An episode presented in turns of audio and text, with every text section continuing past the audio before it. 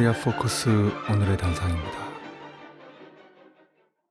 2010년 11월 23일 오늘은 연평도 전자포격전이 벌어진 날입니다. 이날 10시 15분부터 14시 24분까지 4시간 동안 미국과 남측으로부터 북측을 향해 3657발의 포사격이 가해졌습니다.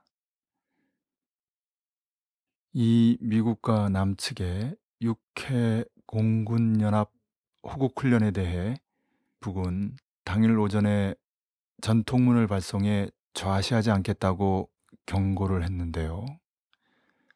그리고 마침내 북은 이 경고대로 14시 34분부터 연평도 군부대를 향해 170여 발의 포사격을 했습니다. 불행히도 이 포격으로 군인 2명과 군부대에 근무하는 민간인 2명이 사망했습니다.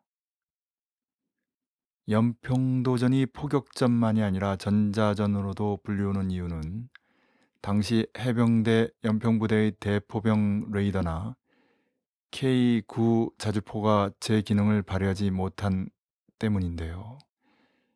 이에 대해서 동아일보 보도와 국회의원의 국회 질문은 북의 전자기파, 즉 EMP 무기에 당했다는 것입니다. 당시 군 관계자들도 이로써 북의 전자기파 무기에 대한 우려가 현실로 나타났다고 탄식들을 했는데요. 실제로 북의 전자기파 무기는 올해 5월 21일 피터 프라이 박사와 제임스 울시 전 CIA 국장이 월스트리트지에 공동 기고한 글에 나오듯이 초전자기파 즉 슈퍼 EMP 핵을 위성탄두 즉 FOBS에 실어 지상 500km 극궤도에 올려 미 본토를 단숨에 암흑천지 아비규환으로 만들겠다고 위협하는 수준입니다. 연평도 전자포격전의 참패에 대한 책임을 지고 김태형 국방부 장관이 사임했습니다.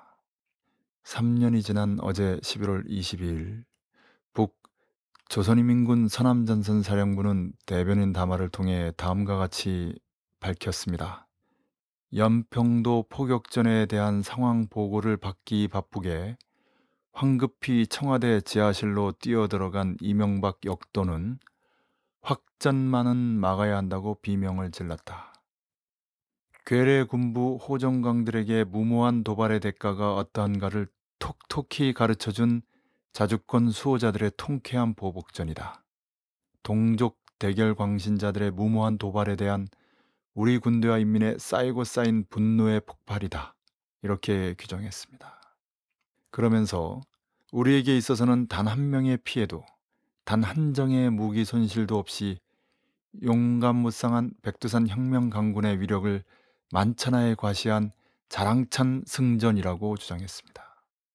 계속해서 담화는 괴뢰들이 또다시 도발을 걸어온다면 그 기회를 절대로 놓치지 않겠다는 것이 서남전선 군 장병들을 포함한 우리 천만 국민의 드팀없는 의지이고 결심이라면서 3년 전에는 보복의 불세례가 연평도에 국한되었지만 이번에는 청와대를 비롯한 괴뢰들의 모든 본거지가 타격 대상에 속하게 될 것이라고 경고했습니다. 이어 일단 무모한 도발이 재발된다면 연평도 불바다가 청와대 불바다로 통일대전의 불바다로 이어지게 된다는 것을 순간도 잊지 말아야 한다고 재차 강조했습니다. 한마디로 연평도 전자포격전은 현재 진행형이라고 말할 수 있습니다.